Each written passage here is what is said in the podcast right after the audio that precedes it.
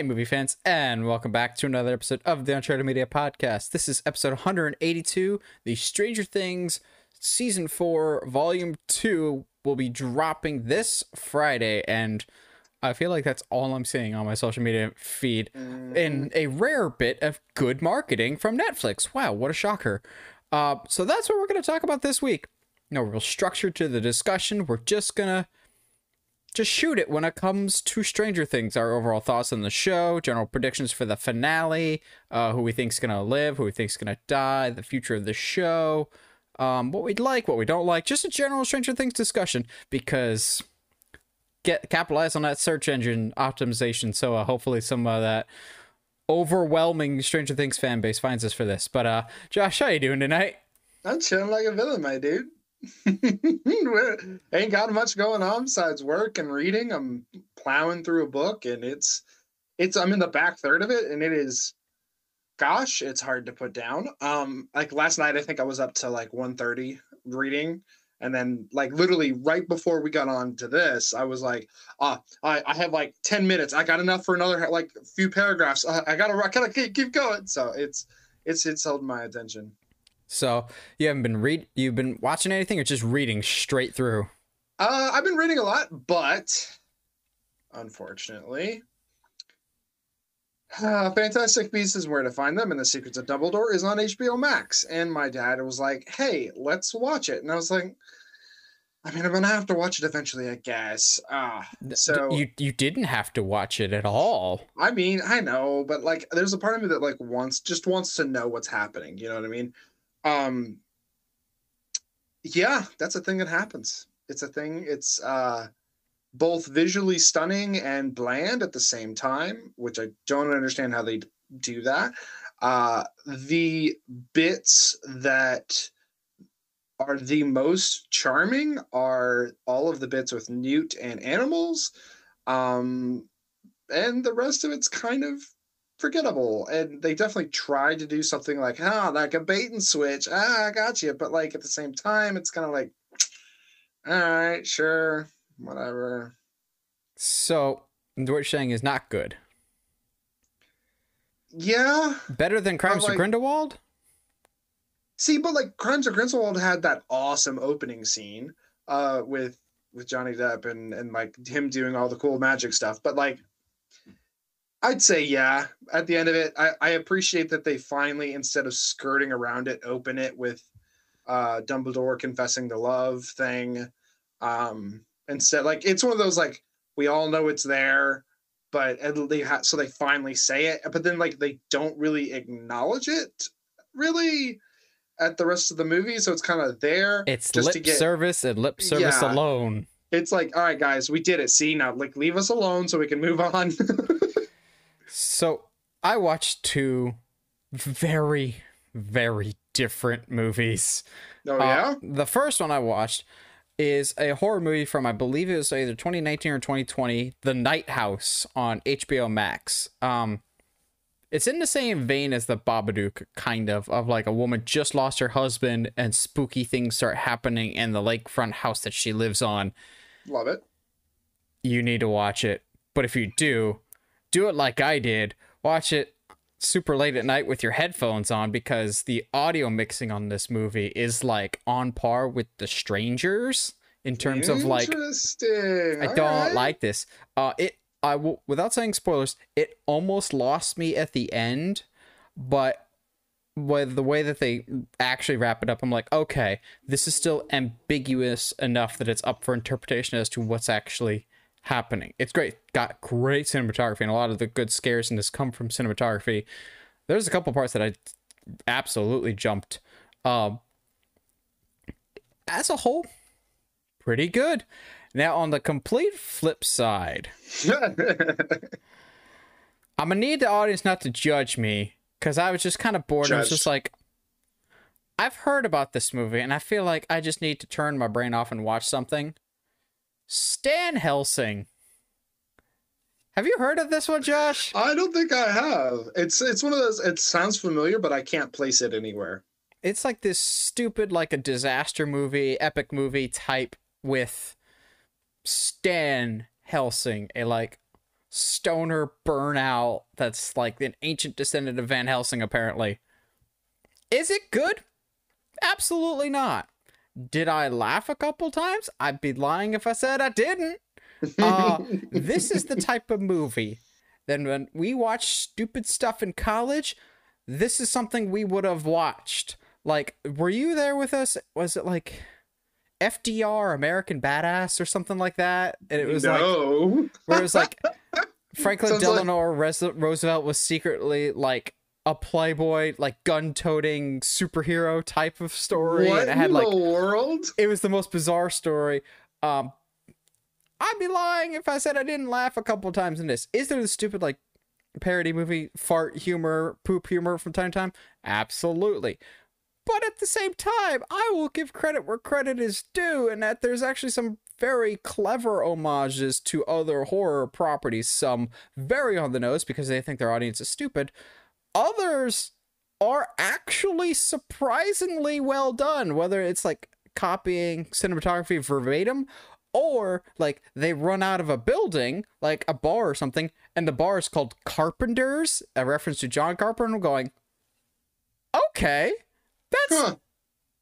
Eh, your movie's still stupid, very stupid, but but you did some stuff right. There's a couple jokes in there that I was like, okay, that's actually funny. And then obviously because it's a mid 2000s comedy, you have to have some low hanging fruit with Michael Jackson jokes, like the easy stuff. But also, it's Yeah. always entertaining to watch those movies, those type of movies, the parody movies, no matter how good or how bad they are, because they're such a time capsule of the era.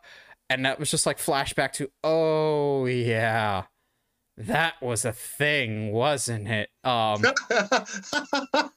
oh gosh, I feel that. I feel that in my bones. There was like because my mom is still go walking, making her way through Gilmore Girls, and uh, there's a lot of references they make in that show that I'm very much like, oh, dude, I haven't thought about that in forever. Also, I caught my mom looking at episode descriptions of the, the final season, and I was like, you stop it like she she's the kind of lady that like uh she will read a book and it'll start to get really good and she's like i gotta know how it ends and we'll flip to the last page find out how it ends and then go back to reading the rest of the book i was like what see, what? my why my mom is not that bad. She just has to know that it's got a happy ending. If you just tell her, okay, it's got a happy ending, she'll be on board.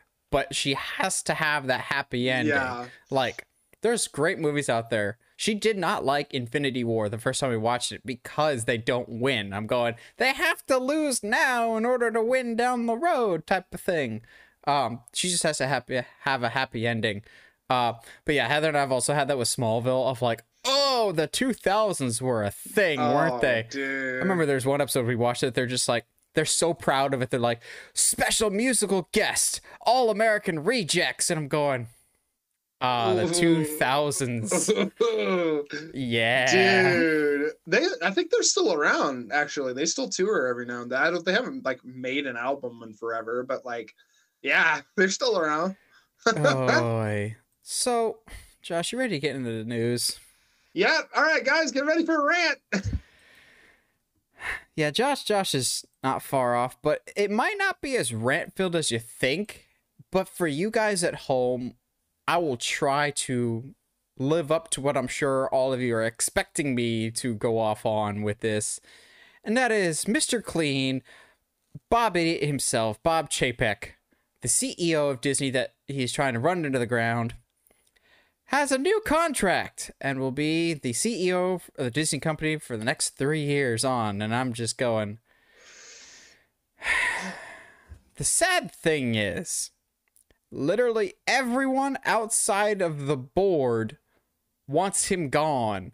But the board of directors is so far with their head in the sand that they do not see the problem.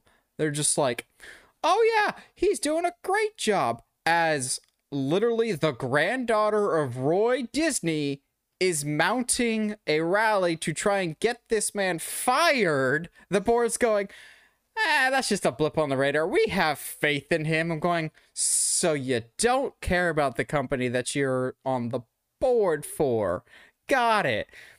If this was like two or three weeks ago, my rant would be much more expletive laced and angry and just rage filled. And it's still, I feel it deep down, but I'm older now than my last Bob Chapek rant, so I'm tired. And I'm not surprised by this anymore. We had heard a few days ago that there was some meeting of the board happening, and there was whispers of him getting a contract renewal. Because, thank you, screw you, bye. You Disney does not care what you think anymore. That's why I'm just like, as much as I want to rant on this topic, I'm tired. I don't care. This is a bad relationship all around. Of if you're not gonna try in this relationship, I'm not gonna try either. I'm out. All right. That's how you want to do things. Like. I've been out for a while, but like, yeah. but like, if Disney doesn't want us around anymore, I'm not sticking around. There's this great place down the street that's killing them, and also, you know, has a third park that they're building. While Disney has yet to announce a new ride coming at all. Like the Tron ride has been in development. I don't know since before I got into college. Maybe it feels like it's been that long. But after that, they have no new rides announced that they're actively working on. Whereas your competitor down the street has a whole freaking theme park that Josh will spend all his money on because How to Train Your Dragon will be there. well, yeah, obviously. I, I- it's just like I want to be mad at this, and I am. But just like nothing surprises me with Bob Paycheck anymore. Like it's just all stupidity one after the other, and the board are enablers. That's the word to describe them. They're enablers. They let him do stupid stuff. Do stupid stuff, get stupid prizes. That's what's happening here. Josh, you see Bob Idiot is getting renewed for three more years. uh, that just tells me that the the the board of directors only cares about money because from a money standpoint, he's bringing in quite a bit. But, but like, he's also the stock has plummeted under his watch. Yeah, absolutely. So it, it kind of depends on where you're looking, I guess. But Mr. Bobby Chap, he's just he's going to run the company into the ground. It is, I think, if I'm kind of like you, I'm mad, but I think I'm more disheartened because this was an opportunity. This was an opportunity for them to be like, you know what? We've seen the the uh the, his actions these past couple of ye- like year or year or so, and you know what? He's really just not what we envisioned as far as the future of Disney. So let's go ahead and move on from him and you know get somebody else in the chair. But with that, that was their opportunity. But now it's like, all right, cool. So I guess we'll wait another three years for them to, I don't know, disappoint us again by making the same decision and extending his contract. I I hope that in three years eh, that that because now the excuse of oh well it was COVID is gone. So now he's got three years to like actually prove himself, actually do some good work. And you know what? I'm gonna try to be as positive as I can with this. Maybe Chapek is gonna surprise us. Maybe he turns the things around and he starts being more artist focused and more. Uh, I, I I say that and like I I, I want to laugh at You it mean- it's just so funny to think. You mean about. the man that has yet to show up to a single movie premiere under his watch? He's not Yeah. shown up to any of the Marvel ones. Yeah. You know, the one Pixar movie that he's released in theaters in his tenure. Also, oh boy, this will get me fired up for those people that have been waiting for the rant. So at the oh balls, what's the most recent Marvel mediocre movie? Thor. Thor came out recently and they had their big red carpet debut. I guess I missed that there's a Chapek as a producer on Thor. Bob Chapek's son is a producer for Marvel. I'm going, what? wow. Nepotism much like the sad thing is I didn't even have to see the name of the guy to know that he was a Chapek because I could just see it in his face and go, "Oh, you are clearly Bob Chapek's son because you have a punchable face." Like, I don't know how long this guy has been producer, but I'm just going, "Really? You're a producer at Marvel when your dad just happens to be the CEO of Disney, the company that runs Marvel?" Really? Um Ugh.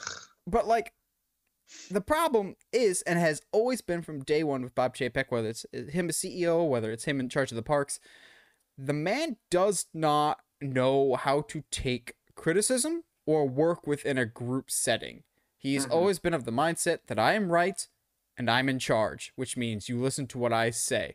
And that was the exact opposite with Iger. Iger, there was times that he put his foot down of I'm the boss, I'm in charge, and you need that. But at times he'd be like, okay, I defer this to you. You are what's best for this. You know what's the best thing to do here. You be in charge of this. Whereas Chapek is, I want it done a very specific way, and no, you cannot change my mind. But also, he's the king of cutting corners. Now, Mhm. I'm not going to blame Chapek for the decline in quality for Marvel, but I'll kind of blame him in a sense of we've rapidly ramped up how much Marvel stuff we get, and the quality I think is suffering because we've overexerted it. And also, not from just a storytelling perspective, but much has been made recently about the quality of the visual effects of quite a few mm-hmm. Disney projects lately, and I would not be surprised at all if he's responsible for that. Of once again cutting corners. Say what you will about the Obi Wan series, I thought the finale was okay, but there was quite a few moments in the finale that I audibly kind of winced, going, "Oh, that's your finished CG there," or yeah, people have pointed out a little bit in the Thor Love and Thunder trailer, or some footage that's come out of like, we filmed this using the volume from Mandalorian going, yeah, it kind of looks like you filmed this on a green screen, which is not what you want from the, eh, not what you want from the volume. It's just, if there's any bright light to this, it's that it's only a three year contract. It's not like a 10 year contract, which I'm getting the vibe that executives run on three year contracts because I think it was like a year, maybe last year or earlier this year. Time after 2020, time is just a weird thing. That Kathleen Mhm. Kennedy's contract got extended for three years when everyone was calling for her head. So maybe executive contracts are a three year thing. I'm surprised that they didn't say, we'll extend your contract for a year. You have a year. You are on thin ice with us as is. Because I checked this the Disney stock. When he took over, it was at about a dollar fifty a share. Now it's in double digits. It's almost plummeted. And I'm going, yeah, this this guy's not good for business here. Um it's I want to be mad. I just I'm just tired. I'm I'm tired of this. yeah. Like It just yeah, yeah, like you said, just tired. Uh, it, it's hard because there's some stories here with the, that Marvel's putting out that on paper I found very very interesting and I was very excited for, but like, No Way Home was the last good Marvel movie we've had post uh, Infinity War and Endgame. So it's like, so all right, what are we doing here? on the Marvel side, just just a thought I had.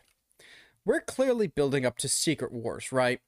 hmm It is going to be expensive to get some of these actors back if we're going to bring Mhm. back potentially Chris Evans or Robert Downey Jr. or even further back if we want to bring back a Hugh Jackman or you know, bring back some of the X-Men that are still alive in that universe. That could add up pretty quick. Will Bob Paycheck still want to have these big event movies? And also like he hasn't sold anything off yet, but given his frugality, I wouldn't be surprised if he's looking at selling off certain assets. Mhm. He hasn't yet. But looking at what's happening with uh, Lightyear's box office, clearly this man does not care about Pixar.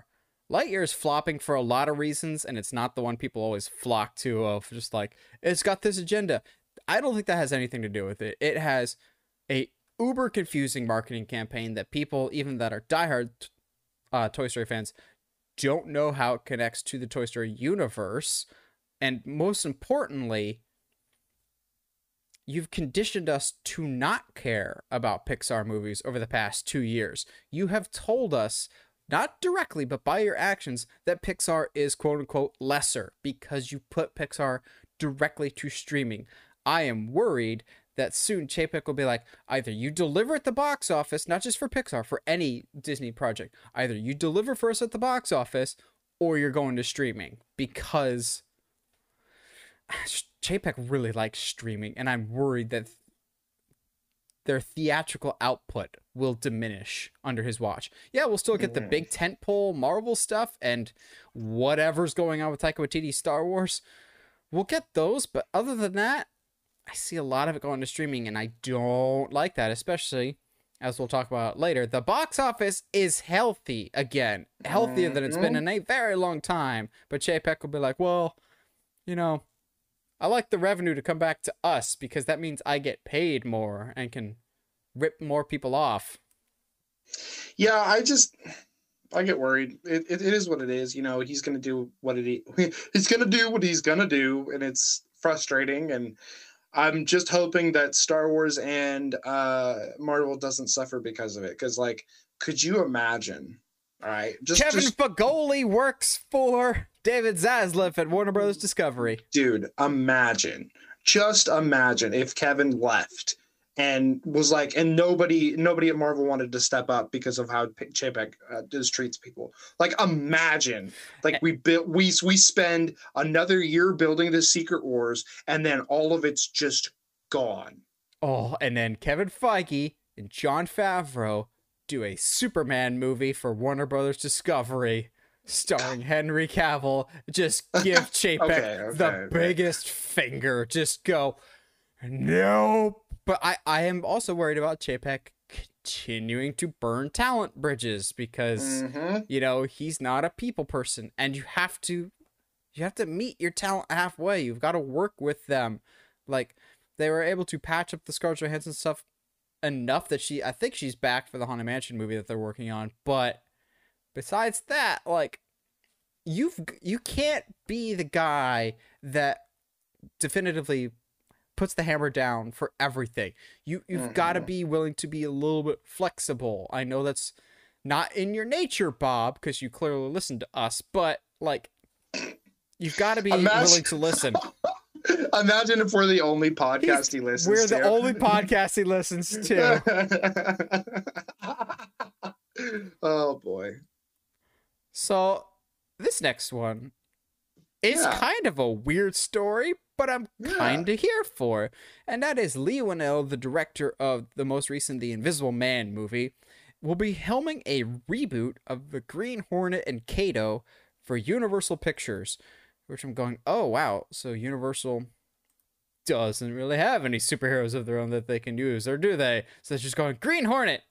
Seth rogen's busy working on ninja turtles so uh lee Whannell. So- that was a little too good there josh uh, my good buddy Seth. I'm excited. I'm really excited to for Timothy. anyway, uh, yeah. No, sorry. I was just doing the the Seth Rogen life. You can, can keep going. Um, so initially people be like, okay, Lee Whannell, the Invisible Man, but also while I didn't love the Invisible Man, I point to another movie he did before the Invisible Man as, oh my gosh, yes, yes, yes, have this guy do the Green Hornet movie, and that's the best Venom movie ever made called Upgrade. Of Mm. Upgrade is basically a guy that gets in gets these quote unquote enhancements, symbiote, and the enhancements more or less start to take over his body and he can't remember anything. Symbiote. Yeah. You never made that connection, Josh? no, I, I mean I kind of did, but it's it's really funny to think about in that context. But did you see Upgrade? Um, I don't think I did, but I, I remember you seeing it and say said it was really good, and I, I just haven't had a chance to check it out. Yes, that Upgrade has great cinematography and action stunt work, so I'm going, yes, please. Uh, I think there's enough interesting potential here. It all depends on the cast.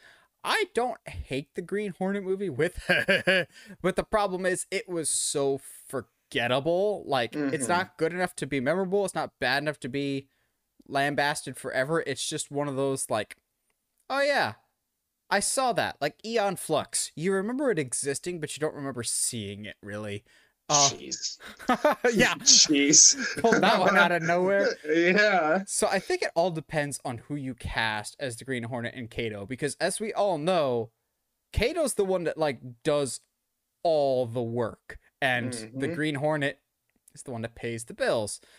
Um, I don't want to say you need kind of a vanilla Green Hornet, but you kind of need a guy that you can both like, but won't take away the attention from the clear and obvious choice to be Kato, Simu Liu, aka Oh, yeah. Shang-Chi, because Let's go. Oh yeah. Um not just saying that because of his martial arts background. I think he's got more than enough charisma that I think he could be great for the role. Um trying to think of who else would be good for this. I mean, if this was a few years ago and a few less, you know, horrendous convictions later, maybe Armie Hammer because he's bland white meat enough. But as we found out, he likes the white meat. anyway, uh, you could kind of twist it a little bit and uh, do somebody like make the Green Hornet a little on the older side. Um, maybe, and this is only because it's it's my guy Brendan Fraser. Do have like him be the Green Hornet with she with, with Simu as Kato. So, Whannell got his start working alongside James Wan, the director of. Mhm, They worked on mhm. Saw together. James Wan went on to do Insidious, The Conjuring, and Aquaman, all with this actor that I would absolutely go with for the Green Hornet, Patrick Wilson. Ooh. Yeah, I like this idea of like the Green Hornet being a little bit older and not because like traditionally he's like this young upstart, you know, he, he comes from a rich family and that's why he wants to make a difference, blah, blah, blah. But like having him kind of be older than Kato kind of like really works for me as well. Or he always comes up whenever we talk about fan castings. Power Rangers and Aquaman's Ludi Lin. Cause he's start- Yeah. yeah, he's starting to get into like prime of his career. I'm going, you've got some great hand to hand combat skills. Not that they were ever able to be showcased in Aquaman, but whatever. Um, Or really Power Rangers. you mean he did all of his own stunts with that fantastic choreography that was Power Rangers I mean, you know, in the what, the one fight scene that happens at the Krispy Kreme of all places? Let's go Krispy Kreme, baby! Oh my gosh, uh, yeah, Ludi was good. It would be a good idea as well. I, again, it kind of depends on you, the age of, of the Green Hornet that you get that you pick.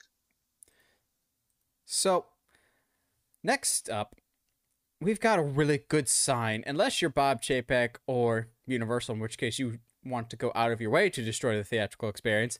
But Top Gun Maverick is destroying everything right now. And honestly, I I don't want to get lean into hyperbole, but I'm gonna lean into hyperbole.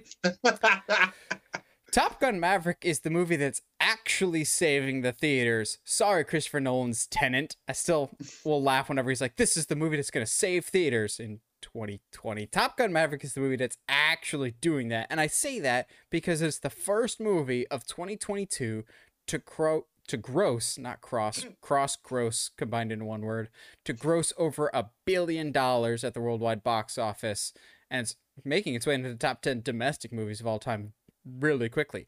But it's not just Top Gun.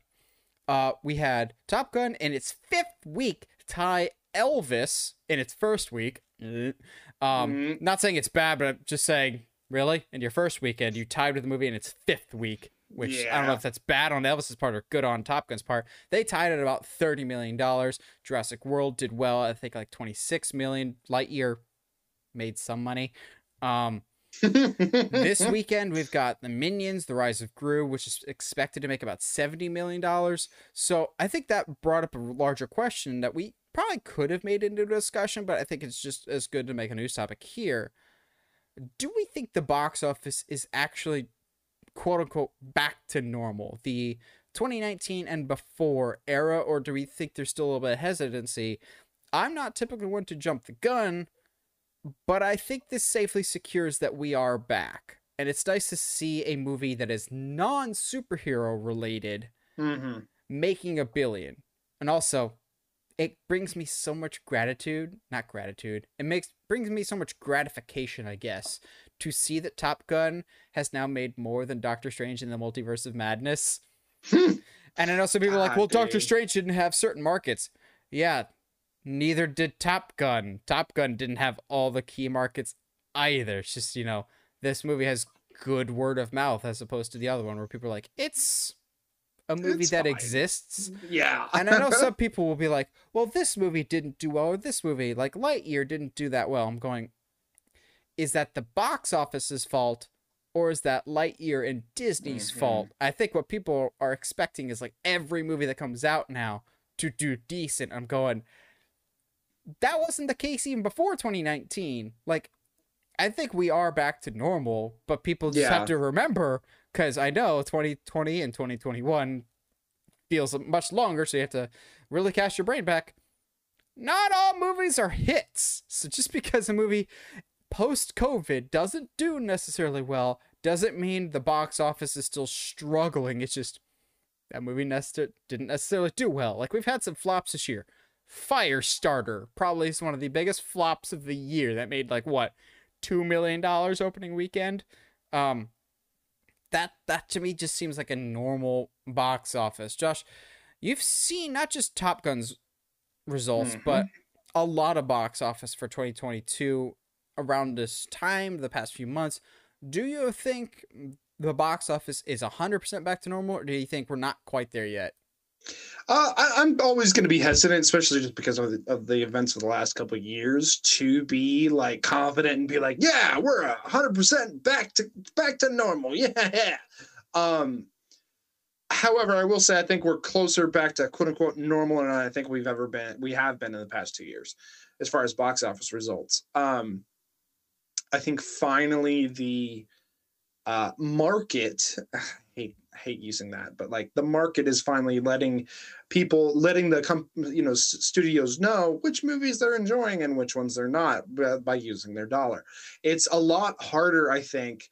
Uh, stream this it is one of the things I think I, I, is a negative for streaming.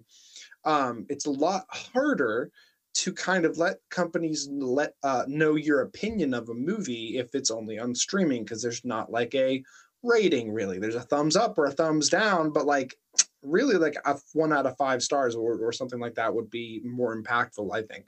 But uh, there's just not a rate a way to kind of let studios know that th- this movie was a good idea or we enjoyed it or what have you. And maverick is absolutely showing that like you don't have to do a superhero film. You don't have to lean too hard into nostalgia. You don't you you can literally take a pro- a property that has not been touched in multiple decades and just do something fresh and fun and and thematically interesting with it and people will enjoy it. Um i think just the simple fact of having maverick not necessarily fully fully learn his lessons from the first movie and us having to see a tom cruise who is really go- gone like gone a, a long way as far as his acting ability since the first top gun movie um really really throw everything he has into it. And i just the uh, I, I know you and I were joking when they were like, oh yeah, it took so long because everybody had Tom required everybody to learn how to fly planes, blah blah blah. But like, honestly, having seen the film now, It added Yeah, that- so much. oh my gosh, it added so much. I'm so cr- I, like I feel dumb for saying it now. You know what I mean? But like I, I feel like I've seen the clip over and over again when Tom is in the cockpit and it launches off the ship pad and he like does the full thud as he like clearly dismounts off the pad and is launching. I feel like I've seen that clip. But every single time I'm just going, Oh, that's cool, because you can clearly tell it's him. But I think Top Gun Maverick and the box office in 2022 especially is bringing up something that I think is arguably one of the most important elements to a box off to a movie success at the box office and that is strong word of mouth word of mouth in this even in the social media age um word of mouth is the be all end all for movies like top gun had a pretty decent opening weekend but it's these subsequent weeks that's really propelled it to the next level it's the my big fat greek wedding effect so to speak of Mhm. like it's just keeps going and i think certain movies this year that do have the legs are getting that positive word of mouth. Doctor Strange didn't have necessarily the strongest word of mouth. Say what you will about the movie, you can like it, you can dislike it, but people were kind of mixed on the reception. another one that I'm not just saying this because I'm biased towards the franchise. Critics hated Uncharted, but Mhm. general audiences loved it, and that had really good legs because it had this really positive word of mouth from audiences. Same thing with, in some circles, Jurassic World Dominion. I have zero interest. So, my family, could you please stop asking me when I'm going to go see this movie? It'll be when hell freezes Hey. over or when it comes on Peacock for free. Um, hey, hey, Nathan. Did you see hey, Dominion? No, I just wanted to. Hey, when are you going to see Dominion? when are you going to see it?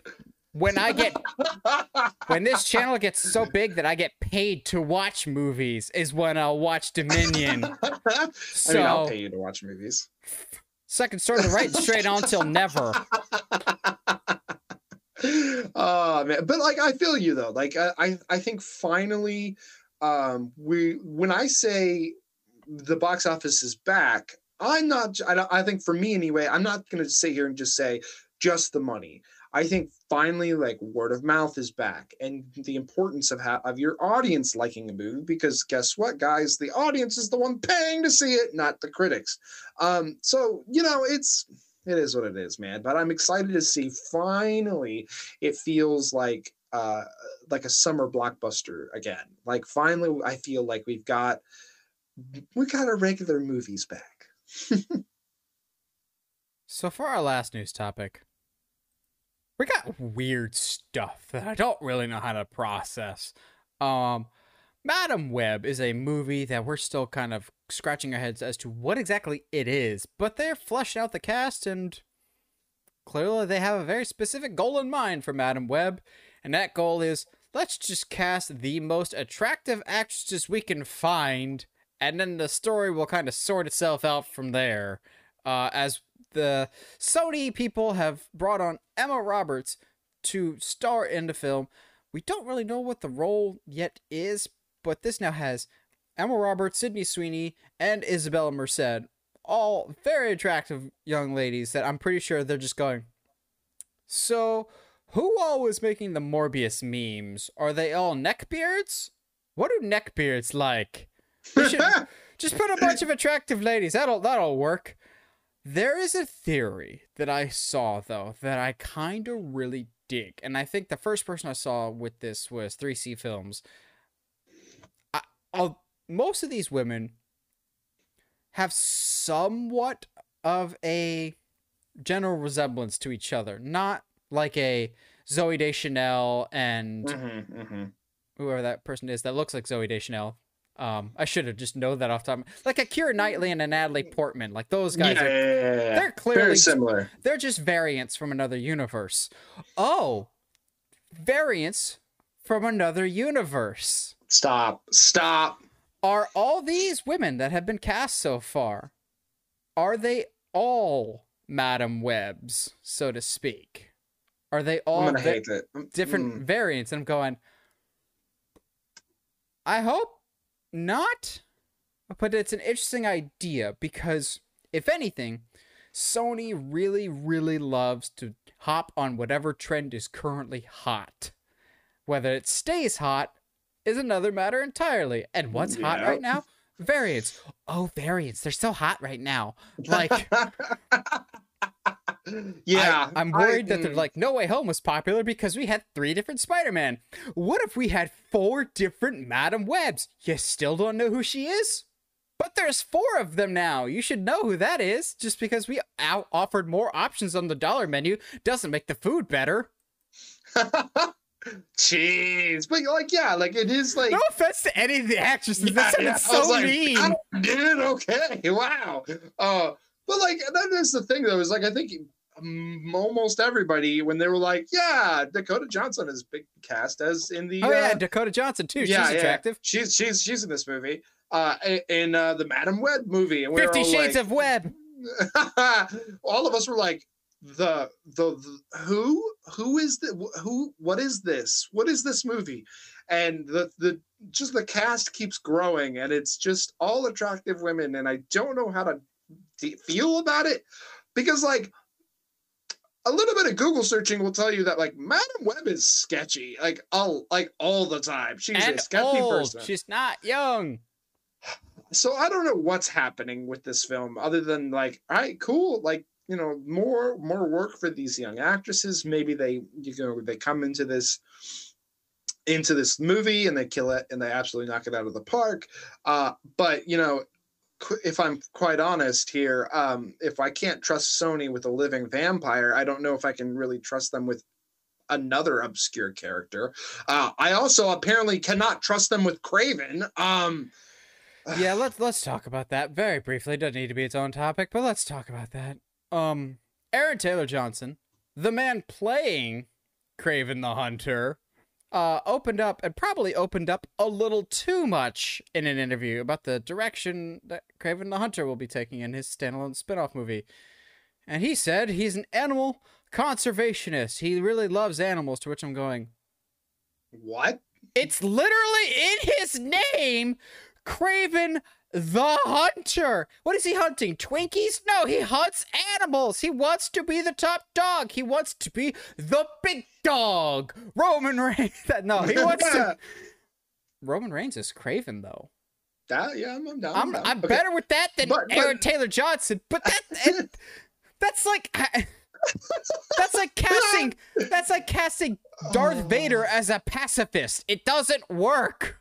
it's like trying to say that like King Shark is a vegan. Like that just like what? That doesn't like That compute. would be that I'd be more on board for for the comedic effect. but like it doesn't com- compute at all. Like it doesn't make sense of like no like you're taking something that's kind of very key to who the character is. Like it does like things that are for a character that do not matter. The Race, man literally uh, wears gender. a flamboyant yeah. animal hide vest at all times. That's like his signature look. Like, no, he's not a hunter. He loves the animals. He's the Steve Irwin of the Spider Man universe. Just don't ask him to hunt a stingray. What if, and I'm not going to defend this at all because it's stupid. I will say, what if he's the like he's like yeah he's an animal conservationist. Kind of like that guy in tarzan that helps jane and her father clayton? who's like ty- yeah clayton who's like so he like they think he's like yeah man i'm just here to you know help you guys research animals. Yeah absolutely. I'm not here for any other kind of shenanigans. And then obviously he is. But like if that's the angle they go with it absolutely here for it. no absolutely here kraven was raised by gorillas and then one day a giant tiger or giant leopard kills his mom. And so he goes on a hunt to kill that leopard. And wears that leopard? As a trophy of this killed my mom. And then at the end it plays two worlds one family by phil collins. Surprise! It's a tarzan live action adaptation. I, okay, but like I kind of like wouldn't mind Aaron Taylor Johnson as as Tarzan, like at all like a young, tar- as long as he has a beard, it still doesn't make sense why he doesn't have a beard. Yeah, why is Tarzan um, clean shaven? because he is in the book, apparently, which still makes no sense. But yeah, Kraven's weird. The Madame Web's weird. I, I can't help but feel like they're still attempting to build to some form of a, of a Sinister Six, and I just a Sinister Six that has no connection to Spider Man. Yeah, that no, that makes sense. That's that's the that's the only thing uh, that, that that you don't need in the Sinister because the Sinister Six isn't about Spider Man, Nate. He's it's not. It's about villains getting together and working together. Sinister right. Six is a, is really about the friends that we made along the way. Along the way. I'm worried that they want Sinister Six to be their version of Suicide Squad. They're not bad, just misunderstood anti-heroes. This man's name is literally the Hunter. That's you can't just that's like Doctor Death is secretly a doctor of medicine who stops death and Bro. hates death. I hate it. No, no, no, no, no. It'd be like if Venom was like, no, Not you connected know what? No. at all to Spider Man and doesn't have the white logo on his chest because he's never met Spider Man. I just, gosh, dude, I hate that like Venom has actually been turned into like a good anti. Like I'm behind him as an anti-hero, absolutely. But like, uh, stop. Anti-heroes are not interesting, guys. As per usual, this episode is sponsored by TeePublic, your one stop shop for all things Uncharted Media merch, whether it's t-shirts, hoodies, stickers, notepads, whatever you want with the Uncharted Media logo or other fantastic designs.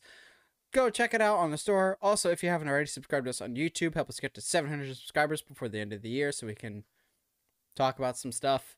Um, yeah, Darth Jar Jar, baby. It's not gonna. It's not gonna happen. Uh,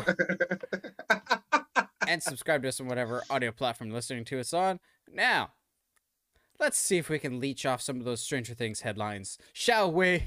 Yeah. As we talk about Stranger Things, uh, just general Stranger Things talk. I'm sure we'll focus mainly on season four, but mm-hmm. we'll just talk about the show in general. Um, just a quick ranking in terms of worst to best. I think season two is by far the worst. Mm-hmm. Then season three, then season one, and season four for me. Ooh, I okay. Don't get me wrong. I really love season three, especially um, Dustin and Steve's dynamic. Like, agreed, agreed. My life is filled with joy every time I watch that clip of Dustin. Of Dustin when he goes to the ice cream shop. Hey, is he here? Steve oh comes oh bursting gosh, out of the door. Yes. Henderson. Henderson. Henderson. And then Robin just had Robin with the best line of the whole show. How many kids are you friends with? You're just like You got the job. I got the job. The, the only reason I put season three in that slot and like it's all so close between season three, one, and four. Is I like the horror more for season one than season three. Season three, That's I think fair. Okay. season three is the most light-hearted season. I think, um, and I I love it because of it. Um, but I, I really like the horror and the mystery of season one. In retrospect, season one is probably so different than the rest of the show when it becomes really just big and grandiose in scale. But then the best season, obviously, is this current season. Now, we haven't seen the finale. They could absolutely crap the bed in Game of Thrones this in the finale and just be like, well, we're just going to kill off some of the random supporting characters like Murray and that Russian guy that knows Hopper, and everyone else is fine. Like, completely play it too yeah. safe. Yeah. Um, I don't suspect that'll be the case. Um, but we'll talk about the finale, our predictions for that later. But this season has been so, so ridiculously good. strong of God. I know some people complain that there's like one or two storylines that aren't working for them, and for most people that's um, Hopper and Joyce's storyline with Murray and whatnot and Russia. Mm. If that's your weakest storyline, you're doing something right because even that I don't really hate. But even before seeing the finale, I love how well the A and the B storylines come together. Because for a while Absolutely. there you don't realize we're actually going parallel with the storyline. We think we're going all over the place. Um, but in reality, we've been parallel this entire time without realizing it. We've had the horse blinder on, and then you get to that reveal, obviously, spoiler alert, of who Vecna really is. And in that moment, I remember sitting there with my jaw on the floor going, that's the big missing piece. It's like looking at this puzzle, but you've only done the outside, and the whole inside mm-hmm. is just one big, huge piece. And you're going, that's the piece it's and it so all makes cool. sense it all yeah. brings it back perfectly and also as much as i don't like season two primarily because of that one annoying side tangent episode with 11 that in retrospect becomes a very important episode because it oh, showed oh, the other numbers now we've got big daddy that is vecna I would not be surprised. I know they have said before that the Mind Flayer is the big bad of the Upside Down screw that. Vecna is way more terrifying and seemingly more powerful. I can absolutely see Vecna being the one in control. But Josh, general thoughts on the show, but more specifically season four. Oh, four is fantastic. Uh, I think for me, if I'm ranking them, it's definitely um, from worst to best two, one, three, and then four. Just three, I think for me, uh, in caps and part of it's just building off of the top uh, off of two, one and two but like three for me is when i really started to fall in love with the kids and like i already like loved and wanted to see more of them but like dustin and steve's relationship uh seeing mike and el be awkward teenagers around each other the entire season annoying but like at the same time was like i could be like yeah like i've totally been josh there. was an annoying was an awkward annoying teenager i'm sure of it as he's no, an awkward and annoying an adult. Oh, okay. Uh, but like like it's one of my favorite characters is is in um season three. And just like four though has turned out to be absolutely incredible. Um, it is definitely leaning super hard into the horror vibes. Um, Murder and mayhem is uh, fun. so good. Um, I like the character, even like some of the characters they just introduced this season are some of them like the ones that aren't, you know, mm, d- d- dead, obviously. Uh, but like the like Eddie. Oh, I God, will die for Eddie. Eddie, will, Eddie is the Oh. best. Dude i love i think my favorite thing right now with eddie is like uh not eddie bringing uh his his his drug lunchbox into school. And like it's because if you go back and watch the the um the the lunchroom scene it's sitting right there next to him. So it's just god it's so cool. Like eddie's so cool. Um i love seeing dustin and steve kind of evolve from the bestest of friends to still being like like oh like no like we're growing up and like stuff is changing it's not It's- just gonna stay the same It's less this season. It's less of Steve babysitting Dustin so much as it is a brothership and a partnership of like I Mhm. think they see each other more as equals now, but Steve is like the slightly older brother that just wants Yeah. the little brother's respect, and the little brother's looks up to the big brother, but they'll never openly admit it. Um, yeah which kind of creates a a bro triangle, so to speak, with Eddie of just like, does Dustin love Eddie more? Does he love Steve more? And I'm just going, I love you all, but one of the three of you is going to die in the finale. I'm sure of it. yeah yeah there's a lot Um, um but like it's been a while since the show has literally left me like with my jaw just open from literally from episode i'm gonna start it at episode three on just like what in the world and then, oh my gosh but you get to episode four. oh dude absolutely with Max, which I had heard going into it of just like people are like, wow, episode four, episode four. I hadn't heard anything specific. I had just heard episode four is good and that Sadie Sink, the actress that plays Max, would probably up be up for an Emmy afterwards. I'm just going, all right, I don't really care about Max. After watching episode four, Vecna, if you touch a hair on Oh, Max's oh, head, yes. we will all come for you. Because throughout that episode it was masterful storytelling of after you watch a certain amount of movies and tv shows you know the i'm going to die cliches. I was this month i was this close away from retirement or i've got a family waiting for me back home or i'm the newest of the group i hope nothing bad happens to me Like, yeah you know the cliches of a character that's going to die. They were pounding those cliches into your head for Max all of episode four of writing the goodbye notes to her friends, just like she's kind of resigned herself to, well, I've screwed up in life. I'm going to die. To the point of when she gets trapped, you're just like, oh, they're just dragging this out because they want it to hurt as much as possible. It's that tension. You just pull it tighter and tighter, and it just makes it so much worse. And then they start playing the music and she cuts part of Vecna's neck. I stood up and cheered off my sofa. I got so excited. But in the back of my mind, I'm going, balls. That didn't immediately get her out, though. As you see this like football field that she's got to run down. Mm, And I'm just going, oh no, it's a wrestling match. You just gave the hero the hope spot, but you're still to have the bad guy squash them in the end after giving you just that mm-hmm. little bit of hope. So that whole time she's running, you're just going, oh, she's. She's gonna die right at the goal line. Like they're gonna give us that little bit of hope that she survives, and then squash it.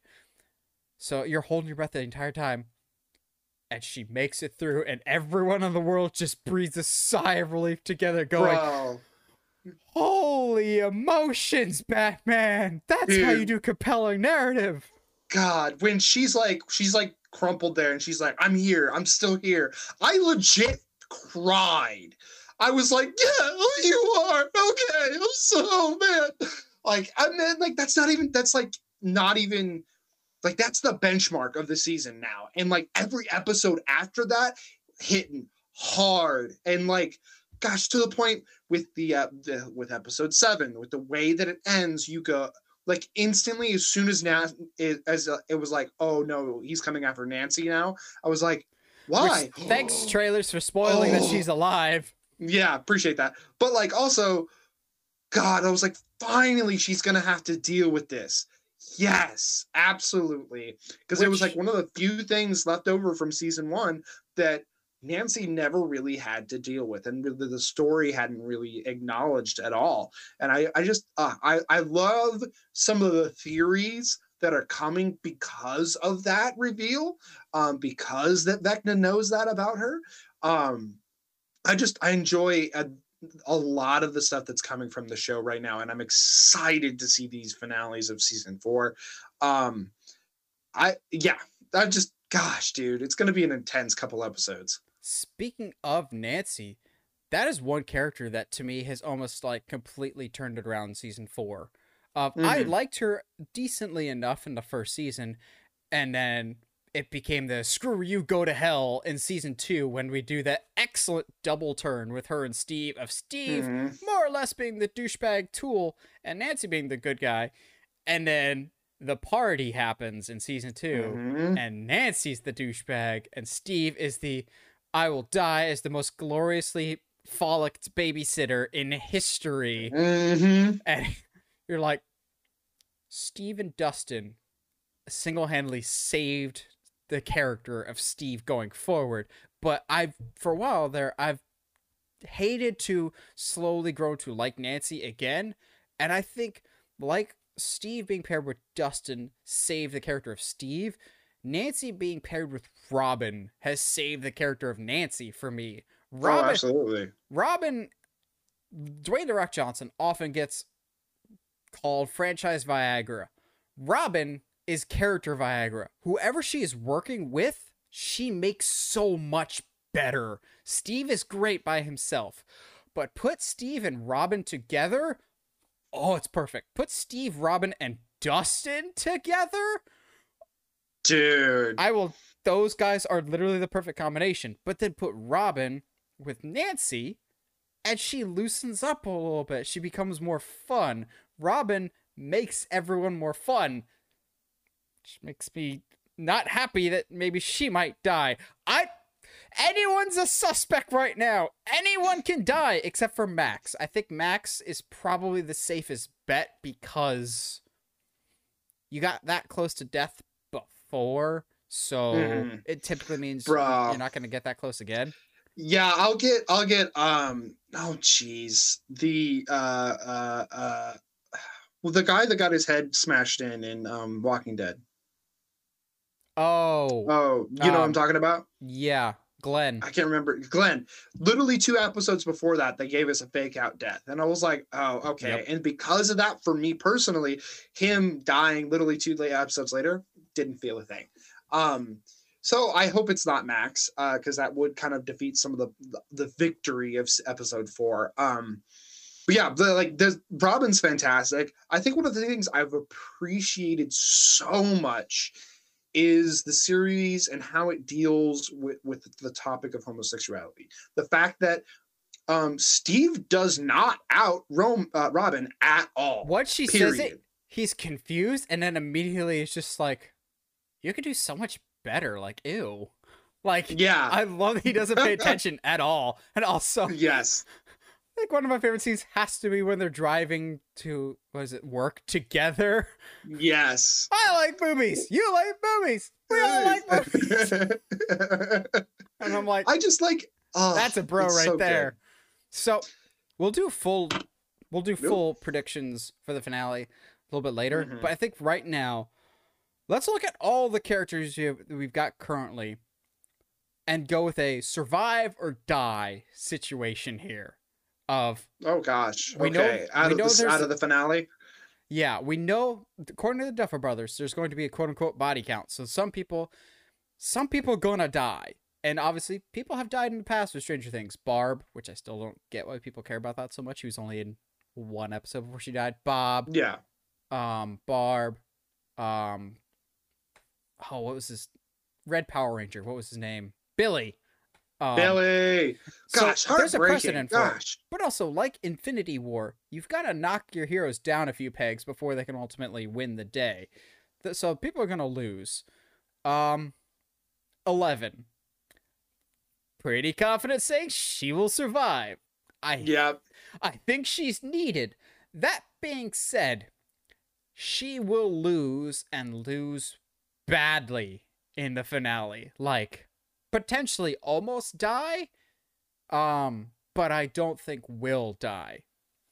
Um no, yeah, I think she'll be. I think she's good. Yeah.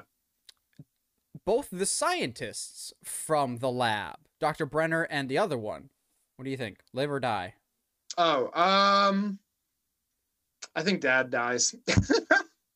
I kind of part of that. It's like, Papa? yeah, I kind of, I hope, I hope Papa dies. Like, I, I genuinely do. He's like, no matter how, like, he he makes some really great points, but he's still like a terrible human being. So, Knowing Like- how knowing how the show works though, I can see him dying and we still feel bad about it somehow.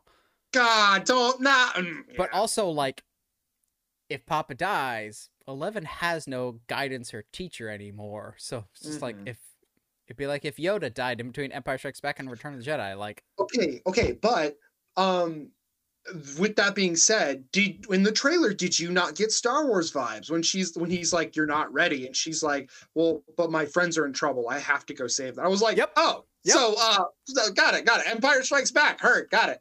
Uh, so, but I think I wouldn't be surprised if Papa dies and we'll, they'll still make us feel bad about it. Um, I think the other guy's safe though. I, I think he's kind of the good cop. yeah, I think he's kind of played his role uh, as far as what, what needs what he needs to do. I think honestly, I wouldn't be surprised if we don't see him again. Okay. So then I'm just looking down the list. Uh we've got Mike. I don't guarantee his safety actually. Yeah, I mm, I, I mm. feel like 75% sure that Mike will survive. Yeah, that being absolutely. said, what an emotional gut punch for Eleven if, like, Mike gets all the way to rescue her and Vecna kills Mike. Like, or even for Oh. Will at that at this point because we haven't like really talked about the possibility of Will finally confessing uh confessing some things. I think Will will absolutely survive, hmm but we'll talk about this later in predictions. I don't think it's good roads ahead for Will. Of No, absolutely people. not. Uh, Dustin, you touch a hair on that child's head, you die. we riot. I will. I genuinely will stop watching Stranger Things if anything happens to Dustin. Dustin is a perfect angel. Do not touch Gaten Matarazzo. Tom Holland needs to learn from Gaten because Gaten can keep his mouth shut in interviews. Do not touch Dustin. Dustin is perfect. Lucas, feel pretty safe that Lucas is safe. Why, why do you think Lucas is in danger? Um, I can totally see a possibility. I can see a story, a possibility of Vecna being telling Max, "If I can't have you, I'll take him." And oh, I'm not. I'm But not. see- I, I. I wouldn't. I. I don't know, because he's going after Nancy. So I don't think Vecna's got enough of a connection to Lucas. Like Lucas kind of Lucas and his sister are just kind of there. Um, if we could kill anybody on the show right now, could we kill Mike's dad? He's just yes. Oh my gosh. Yes. Oh, He's he's just there. He's He just feel- a dick. Like, can He- we kill him? He fills me with so much anger. Of like, He I doesn't think even he do anything. me- He just exists, and I hate him. Oh, he's just like the internet troll and all, all of us. And that's exactly why he'll stay alive the entire show. Ah, I'm so mad. Uh, no, no, no. Okay, but Lucas, I think a lot like Mike, I'm like 75% sure that he'll survive and be there at the, at the end of season four. But um, I don't know. I think he's kind of him and his sister kind of the last people not not even his sister his, his sister's great. Um but i think lucas is kind of the last one to kind of not get an in-depth story thing. I mean maybe like you can count the thing where he's like oh i don't want to be a nerd but th- but these guys are my friends so i have to be there for them. So i, I don't know we'll see Uh, Max, I think Max is totally safe, like we talked about before, Mhm, because mhm. you don't get that close to dying only for them to just kill you off in the very next episode. yeah Um, Hopper, No, again for the same reasons with um, Max, you can't fake a death, only just immediately kill them next season. Also, with him being so far away from the action, there's got to be Mm-hmm. that reunion before anything happens to Hopper, if anything at all. Oh my gosh. Dude, can you imagine I if- will cry. No, if I'm not even gonna lie. if Eleven has to watch Mike die, and at her lowest point, who comes in the door but Hopper to help pick up the oh pieces? Oh my gosh. Like that, talk about emotional roller coaster right there. Or just the finale. No one, none of the main people die, but Hopper comes back, and just we end with Eleven back with her real Papa with Hopper ready to fight a Vecna who might be more powerful than ever. Um, okay, here's where we're gonna get into the really I'm nervous section. hmm Steve. The only way I will not be concerned about Steve dying is when Stranger Things is actually 100% done and over with. And until Yeah. then, I live in constant fear that Steve is going to die because Steve is the best. Dustin Yeah. will always be my favorite. For a while there, it was who do I like more, Steve or Dustin? And then Dustin had to go and say the greatest joke in human history with the Watergate joke. No, it's not good. It's not good. It's perfect because he says it and then just sits on it for because he knows it's such a good joke. And I'm going, Dustin, you know how to do it. Dustin will always be better than Steve.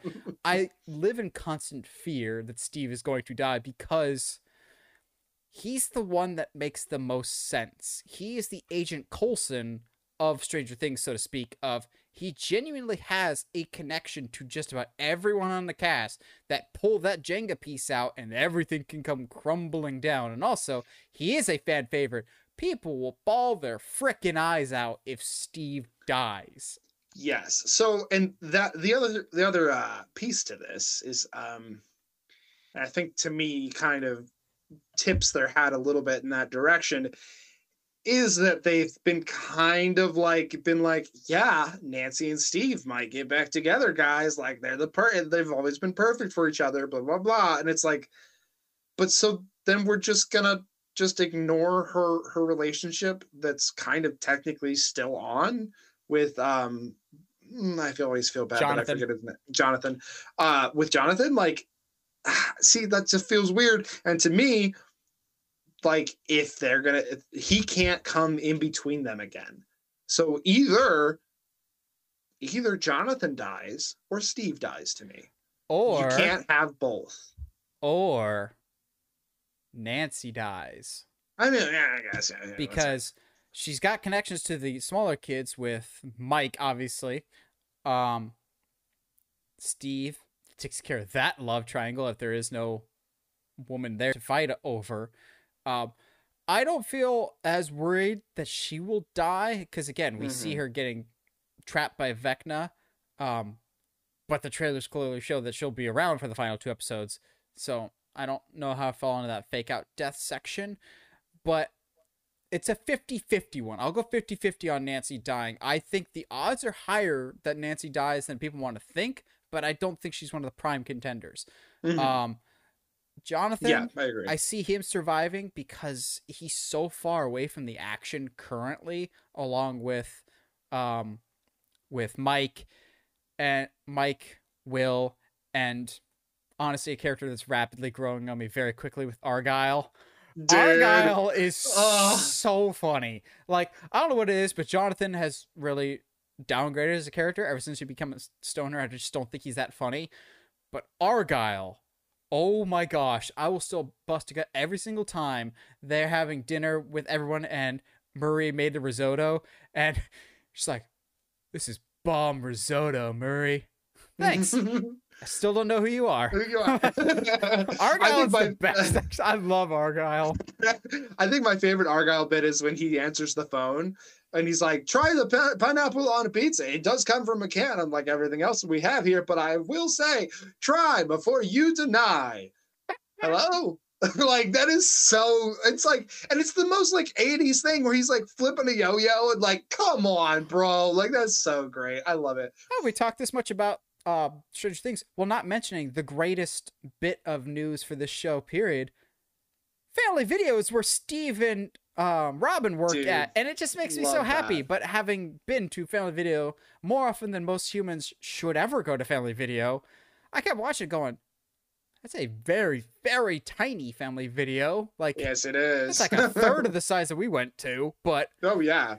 that aside, let's keep going down the list. Joyce, again, I, I'm yeah, pretty safe. pretty safe. Like she, her, and the rest of them, I think, are too far detached. That being said, I don't think all of them are safe. Um, Billy, already dead. You can't Already die dead. again. yeah, yeah. Robin, high risk. I think Robin is a very Yeah. high risk character. Unfortunately, I really like Robin and have since she was first introduced in season three. Which again, the more you like a character, the more it's dangerous that they're going to die. If your character is a dick, that means they last for a long time, unless it's Billy, in which case, a season and then bye bye. Robin, I'm very concerned about because Nancy has become friends with Robin. It's besides Dustin, it's Steve's best friend. But like the Max argument of why I thought Max could have died in the Upside Down via Vecna, Robin is still one of the newer members of the group. So you technically have quote unquote less attachment to them because they're still newer, so you can kill off the quote unquote new guy. I I'm worried also because in the string in the finale trailer, Robin says something about like I have a bad feeling that we're not gonna come back this time. And then it cuts to Steve, and I'm going, you make me think Steve is gonna die. But what if Steve is about to die, and then Robin is the one that in Avenger speaks is the one to lay down on the wire or lay down on the Yeah. grenade, so to speak, for her friend and nothing more, Steve. Like those those two are really close. Or what if she dies for Nancy? Because the show kind of implies that she might like Nancy as well. a little but, bit, yeah. But there, I don't even think she's sure about how she feels about Nancy. But like, she wants to be friends in that situation. Robin is another one that I'm concerned about. Any Yeah, of, like the really fan favorite characters, I'm very much worried about. Yeah, no, absolutely. I, I I think I worry about uh Robin just because of what she means to Steve, what she means to Dustin at this point. Who Steve and Dustin are basically the core of the show. Like Eleven might be a quote unquote main character, but the show's about Steve and Dustin. Um, but like, yeah, it's we'll see. I and because I can totally see Robin having like this emotional speech at the end. I just I'm very worried about lo- losing Robin. I'm not emotionally ready for it um, at all. So then we then we have uh the Wheeler's mom, Karen. Pretty She- safe. she's, uh, yeah, she's pretty fine. She's fine. I mean, She is fine. yeah, She is- yeah. Uh, you've got uh Lucas's little sister Erica. I, I, she's pretty okay. Yeah, not involved enough in the action. However, if Eddie dies, that's gonna hit her hard because she was the last one to join Hellfire Club, which I need that Mhm. Hellfire Club shirt. Um, That's such a cool shirt. we get to my first I'm very confident pick. Murray, the yeah, the bearded guy from Go On, Brent Brett Gelman. This is a character that while I enjoy, if they were killed off, I don't think a lot of the narrative changes. And also, from a story perspective, his mission is kind of done. He got Mhm. Joyce and Hopper back together. You don't need to know Russian when you're already in a Russian group with another Russian character and all your characters Mhm. are all together in one spot. Makes him kind of disposable. He he was there to give exposition or give the characters clues, but now that we're kind of in the end game, is he still needed, so to speak? He's the one that I'm I feel confident if if they're going to kill off anybody, it's going to be him. Uh, Doctor Owens was the nice doctor. I think we said that not particularly a high chance that he dies. yeah. Um, oh, it just it gave me a list of like all the cast across all the seasons, and it just shows Alexei, and I'm going, Alexei comes back from the dead and kicks Vecna in the balls and wins the day for everyone. Goes home and has a Alexei, Oh my Slurpee. god. Oh, I okay, real quick. Like Alexei, I think might be one of my favorite characters over the entire show. Period. yes. Alexei is just, oh, he was so great. I'm so sad that he didn't survive. All he wanted was a Slurpee. Gosh dang All it! he wanted, man. Oh, his little grin when he got one. Oh, anyway. Also, okay, so we get to my next. I am pretty confident Yeah. Not as confident about Murray, but pretty confident. Eddie is going to die, unfortunately. Yeah, Because absolutely. every season, like I said, you've got Barb, you've got Bob, you've got Billy, all the B names, apparently, of people that die. You've got the character that people really, really like. They just can't stick around. People really, really resonate with Eddie. And they kind of have already set up his story to die. Mm-hmm. Because from the get go, when mm-hmm. we first meet him, he's like, I'm a loner. I kind of do things my own way. I'm I if there's any danger, I run away from it to for my own self preservation. I'm going, huh? Do you smell that? smells like foreshadowing to me.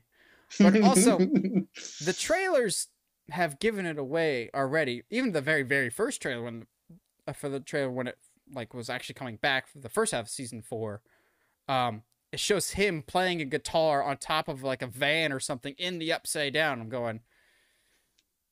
He's gonna buy his friends some time and be a distraction, isn't he? I don't. We're just like the most crow thing I've ever seen. oh my god! And I, I love the theories of what songs he's playing. Somebody's like The the, final, final countdown. countdown. I will die. Okay, also- I will die. quick side tangent. Uh, the reason I haven't been watching a lot of stuff recently is I've been playing and I finished the Guardians of the Galaxy game. Dude, Uh huh. when you get the money, buy it. It's so really? it's so good. Like there's moments that tugged on my heartstrings just as much as the Spider-Man game. Interesting. Mild Good. spoilers, but they see all the characters see illusions of like what they could have someday.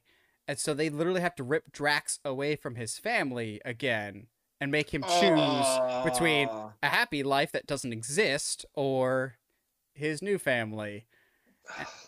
And I bring that up because the final boss, you play, you fight him while the final countdown is blasting, and I'm going, this is dumb and I love it. But no, the Guardians of the Galaxy game was great. But yes, I could see the final countdown. Um, I could see something like a little bit more metal. yeah, like something from Led Zeppelin or something like that. Like I could totally see that. Um, but yeah, like gosh, uh, I, I hate it, but they have absolutely set up foreshadowing for Eddie to die, especially even that conversation between him and and and uh, Steve of like, look, like you don't understand, like you're the brave one. I'm I. He literally calls himself a coward, and he, I can totally see that conversation between him and Steve of like, no, like let me buy some time let me have this final opportunity to kind of show that i'm braver than the, the than the circumstances in front of me let Dustin look up to me for once. And then yeah. like you can get those like evil like demon bat things to come after him and he starts using the guitar as a weapon instead like dude. last stand type. Oh i'm not ready for that scene. You know when that scene comes on. It's going to be epic. Um suzie? Really? You're gonna kill suzie? I don't think so. Um yeah you leave her out of this man. Vecna vecna ain't dying yet i think we'll get into our five our predictions later, but I think Vecna's Vecna's got a much bigger plan in play. Uh, Chrissy is already dead. Barb's already dead. Victor Creel, Robert Englund's character. uh, i think he's just gonna die of old age I think his son comes back and kills him. oh that's right because technically he is his son oh i didn't i forgot about that interesting hmm also love the nod that they got Englund to do it that's fantastic i just Yeah. loved that Yeah, I'm literally the father of a monster that kills people in their nightmares. yeah, their no, that's fantastic. It's That's fantastic. Um, but yeah, I'll, I'll have more to say about that later. Uh, who's Tina? Oh, is T- is Tina one of the bullies? No, I don't remember now. No, Mm. I don't know. So I think it's somebody. It's, it's some side character over in. Um, Uh, Ted, we already said we don't think he's gonna die, but we want Ted to die. Ted can Yeah. die. That's fine. Imagine though if Ted has a redeeming moment of like the house is under attack and he's just like actually stands up from his couch. It's time to protect my family. Then immediately gets eviscerated, but it's the thought that counts. No, no. I, I I want him to get the most painful death in the entire show. I, I do not care. I do not care for Ted at all. okay. And then lastly for the list that I think we should go over, and it's my last definitive, put it in the books. start digging the grave, make the tombstone. Dimitri, Hopper's Russian friend. Oh yeah, he's dead. This absolutely. I'm actually surprised he's not dead already. Like once Yeah. the Demogorgon was unleashed in the prison, how is that dude not dead yet? But besides that, I I think it's like a lot of s- supporting characters. I don't think there's any ones that we missed. I'm sure you guys will let us know in the comments. Uh, but Josh, wrapping up to the finale. What are your bold thoughts for the finale, but also the direction for season five? Okay. Um, so obviously I think Nancy gets out, we're fine. All right, fine, whatever. Um I'll be very curious though as to how she gets out away from Vecna. Um, I'd be curious if that's not the thing that kills Steve, is that he goes in and tries to save her and gets in the way. Um I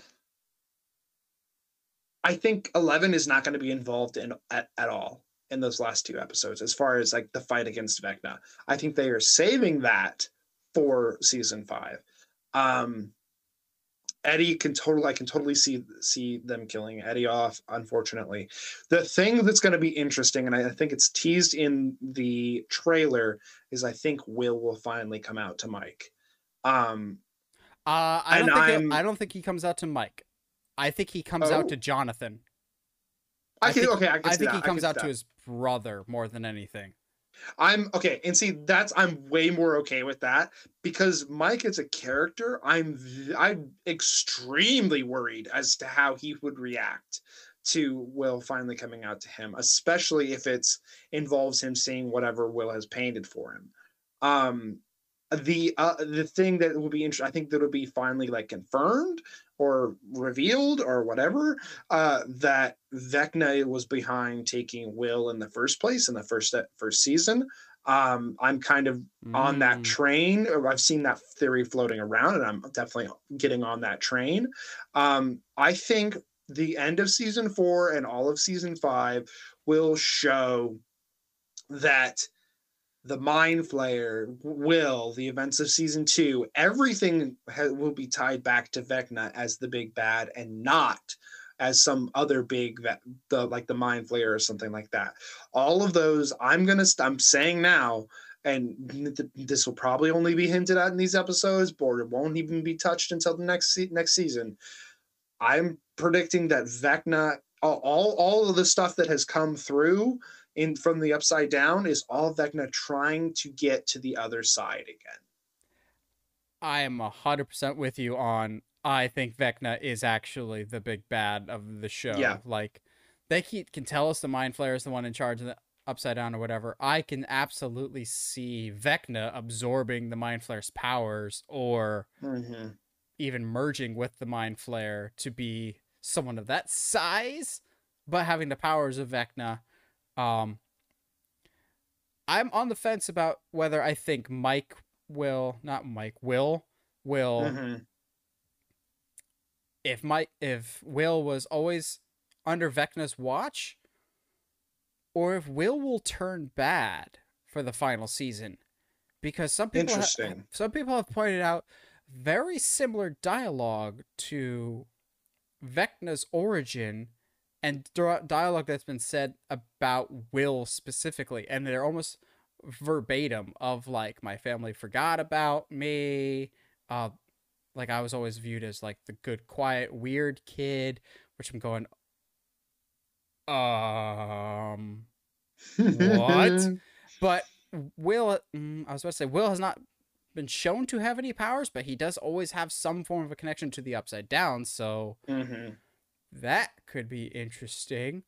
Um, yeah, I, I can totally see that though, but like I, I don't know if I want to go as far as make this beloved character, and maybe not beloved, but make this character who has been a core to the story turn bad for the final movie. I, to me, I see that as a moment of being like, look, we at one point we were the same thing, and look how different we turned out. Like this is like what you were doing is not the like that doesn't have to be the end that doesn't have to be the outcome like you can be something else um but you know that maybe that's just me trying to be positive because i don't I don't really want Will to die, but like you know, I, I don't the see bo- him dying. body bags. Get him a body bag. Get him a body bag. uh, what else you got? Because I have one really big one, but that pertains mainly to the direction of season five more than anything else. Mhm. Yeah, absolutely. I uh, to me, I think uh, they're saving Eleven to meet Vecna until season five. I don't think they're gonna. Eat, she'll even make it to Hawk, or she might make it to Hawkins uh, by the end. Uh, uh, excuse me. Uh, jeez. Um, I could even say that I think they're gonna save the reunion to, of Eleven and Hopper to season to season five, um, because that feels like a finale moment to me. Uh, but yeah, no, yeah, that's uh, that's kind of all that I, I put together a little bit. I, I think we've kind of agree on who we think's gonna be kicking the bucket and who's not. Um, I'm gonna be absolutely heartbroken if it's a lot more than we thought than we think it's gonna be. Um, But I'll be okay if it is because Oh, yeah, steak- absolutely. stakes are good. Yes, absolutely. Uh, I prefer my medium rare, but also story steaks are gr- are great. I think my final like predictions. I think Eddie and Robin will be the two like big hard Mm-hmm. deaths. But for overarching thing, I, I'm gonna save my biggest for last. I think the season ends and sets the stage up for season five of Vecna comes through the portal at Hawkins' lab and comes Mhm. to Earth, and the Upside Down and Hawkins merge. I, I can think see that. I think both worlds collide and Vecna begins to s- his rule over Earth basically. And Hawkins is the is the center point. Hawkins is the center point and everything branches out from there setting up for season 5 of oh god everything's going bad and he's taking over the world and he obviously will be the one in charge not the mind flayer um i think vecna and 11 will fight in the finale Yeah. and 11 will get bodied like Okay. badly to the point of I think she and the rest of the crew lose so badly that we're going to need a lot of time to recover also known as several year time gap. Interesting. I don't know if we can get away with several years, but a long time between Vecna taking over Hawkins and the surrounding areas to when they actually had the full strength to actually finally be able to beat him, so to speak. I Hmm. see the Upside Down and our world not being two separate entities anymore. They they are it's an incursion, so to speak, from Doctor Strange. Yeah. It's they're both struggling to exist in the same universe, and that potentially could destroy them both. Yeah, absolutely. I, I think the question I've just kind of came up, just kind of hit me in the head is, um, did the upside down sh- get shaped because Vecna was there? Did like did Vecna shape the upside down into what it is, or was, was it always there? al- always there because of what? Whenever um, Eleven put like puts him in, puts him there basically. Um, it it looks nothing like the upside down that we know. So I'm very very curious is if it- they're gonna kind of reveal because they've already kind of posed the question of like how long has it been there? Has it always been there? And like what exactly the the upside down is and where it comes from. Um, because I think if you're gonna have an incursion, yes, the creatures are already scary, but like I feel like at some point you have to kind of explain what this space is, where these creatures come from, and stuff like that, in order to really make it like kind of terrifying that oh, these things definitely should not come to our space. I can also see um, if Vecna is taking over our world, him closing the portal to Mhm. everything and trapping some of our characters there because, gosh, Stranger Things loves to trap certain characters in the Upside Down and pretend that they're never going to come back. Um, yep. I could absolutely see that happening. Of like maybe Eddie and Robin or some other people die, and Steve and Nancy are stuck in the Upside Down for a while, or stuck in limbo, so to speak, until next season. I think there's a lot of interesting directions for this finale, and I'm super amped to see what they bring to the table. They just need to nail the landing. They've really knocked it out of the park with this season so far. The show in general, I really, really love, but season four has I didn't know how it would be because it had been such a long break between Mm. season one, uh, season three, and season four. But clearly, the time away only made for a better story and better script, so I cannot complain in the slightest. Um, yeah, I'm ready for this finale. Josh, any last minute thoughts on the finale? Or nah, dude, five? I'm I'm super excited. It might be one of those things that I might I probably won't get to watch it day of, but uh, Stay I off will, social media. Yeah, I'm gonna have to stay off social media and actually have to. I, I I might try to make make it like an event for myself, you know. That's what like, Hannah and we'll I s- do, and we're getting pizza and everything else. Yeah, Staying so we'll see. We'll, we'll see what happens. But I'm I'm super excited. I might and go back and watch like episode six and seven just to I, kind of yeah, I into will it. just for a refresher. yeah absolutely but yeah i'm super excited for it um i'm excited that this show has a, is going to have a definitive end in, se- in in season five. Before we get spin-offs. yay. But like i'm excited that a show recognizes like no like we have a story and we want to have a stopping point. We're not just going to go till we die kind of thing. Well technically. Yeah, Walking Dead. yeah. Hate that show Well, what do you guys think? Are you excited for Stranger Things finale? Or kind of eh about Stranger Things? If so, what's wrong with you? What are your predictions for season five? Let us know in the comments below. It was like hearing from you guys. And as always, if you like what you hear and you want to hear more, subscribe to us on whatever audio platform you're listening to it's on, whether it's iTunes, Spotify, Google Podcasts, YouTube. And if you haven't already, subscribe to us on YouTube at Uncharted Media. Help us get to 700 subscribers before the end of the year. And as always, stay sharp, movie guys and gals.